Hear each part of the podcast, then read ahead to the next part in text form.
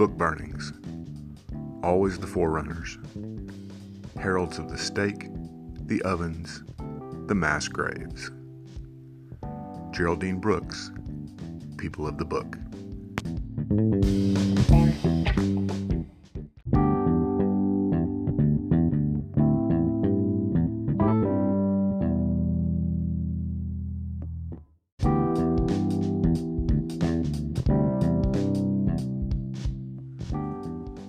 Welcome to the Revisionist History Podcast, where we set the historical record straight, no matter who it might offend.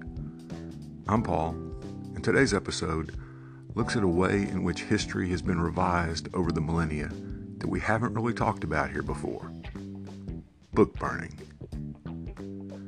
We've discussed many times how history has been altered by the victors who wrote it, how myths creep in over the centuries, and even how political correctness in our current day can cause the rewriting of events of the past in light of our new so called enlightenment.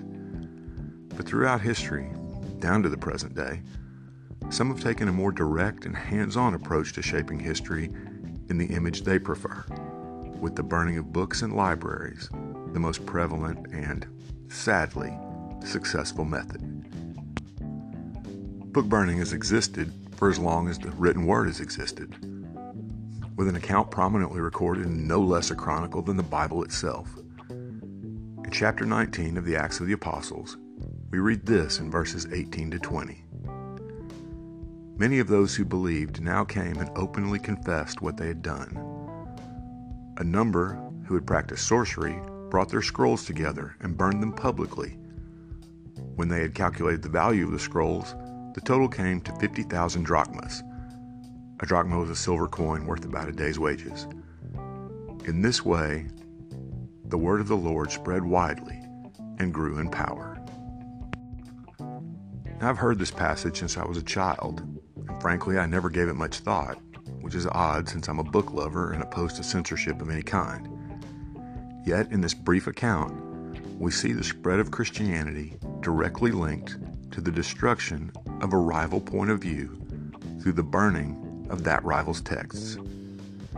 This happened to a great many classical works as Christianity advanced across the Roman Empire, yet we never discuss it. Let a mob in Karachi or Tehran burn a Bible, however, and we call for the 18th Airborne Corps to avenge the sacrilege. The same is true from the other side, of course, if there's a desecration of a copy of the Quran. We seem to be fine with the suppression of a view as long as it's not our view. Now, don't think that because I started with a Bible passage and mentioned both Christianity and Islam, that this is an episode focused on religion. From the Christian destruction of pagan texts to ISIS's burning of libraries with anything that runs counter to their interpretation of Islam, this conflagration is entirely about controlling the historical narrative. The fewer competing viewpoints your particular movement has to contend with, the easier it is to claim that your movement alone is right. And in both Christianity and Islam, that movement is always as much political as religious. From the early popes to the current Christian conservatives in America, views that contradict theirs are a threat to political power and must be stamped out, erased from history.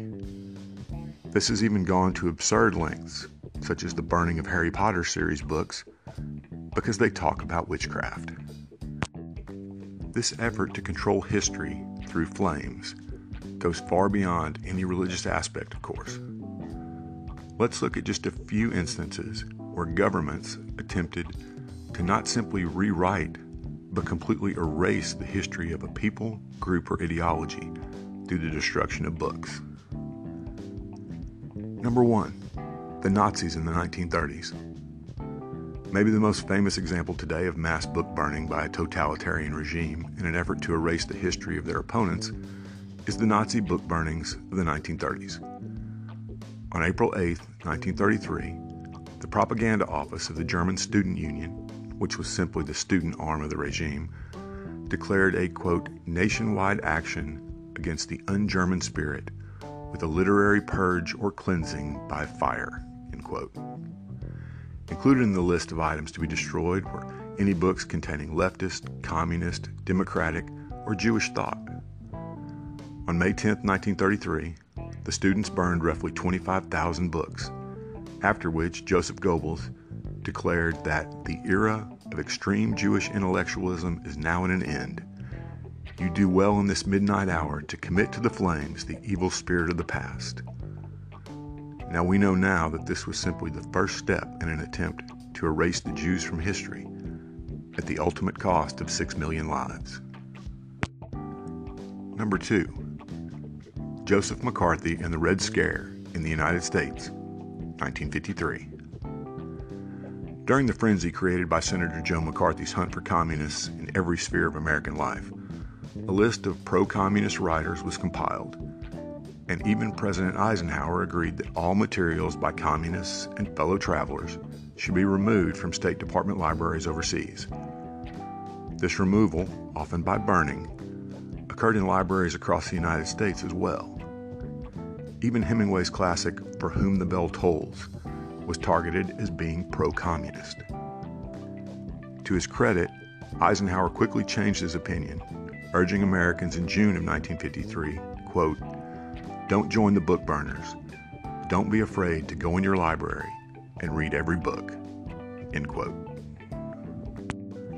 Number three, the destruction of the libraries of Sarajevo, 1992.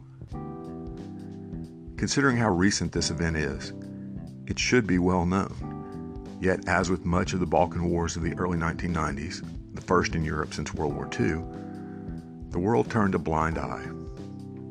Libraries have often been casualties of bombings, and often without any sinister motivation. Such was not the case in Sarajevo.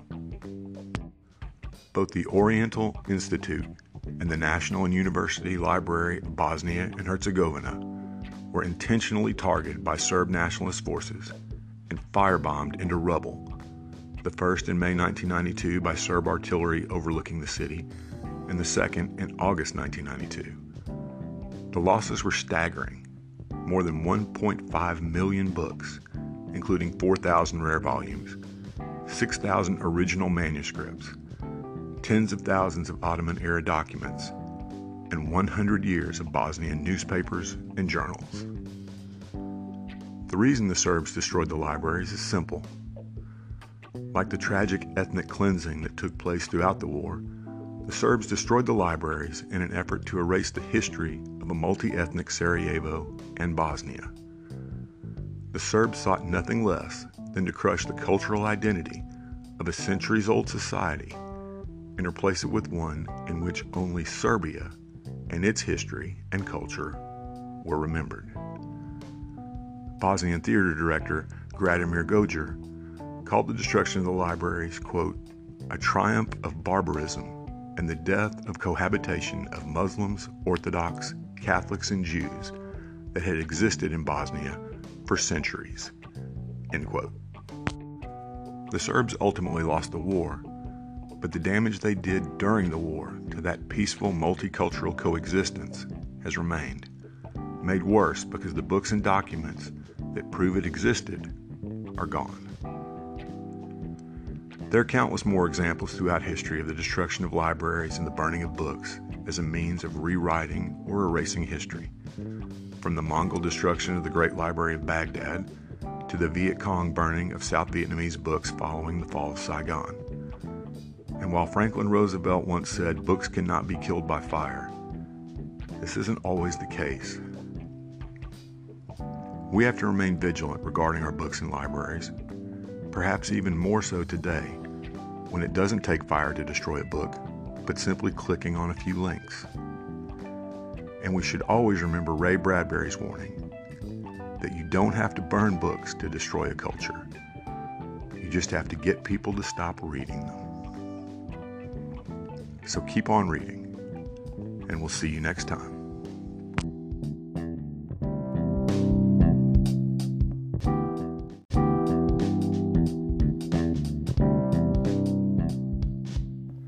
Thanks for listening to today's episode. I hope you're finding this podcast both informative and entertaining. If you'd like to help us keep episodes like this coming, please consider clicking on the Support This Podcast link in the show notes. It'll help us create more content and go a long way toward making this podcast completely ad free. Thanks again.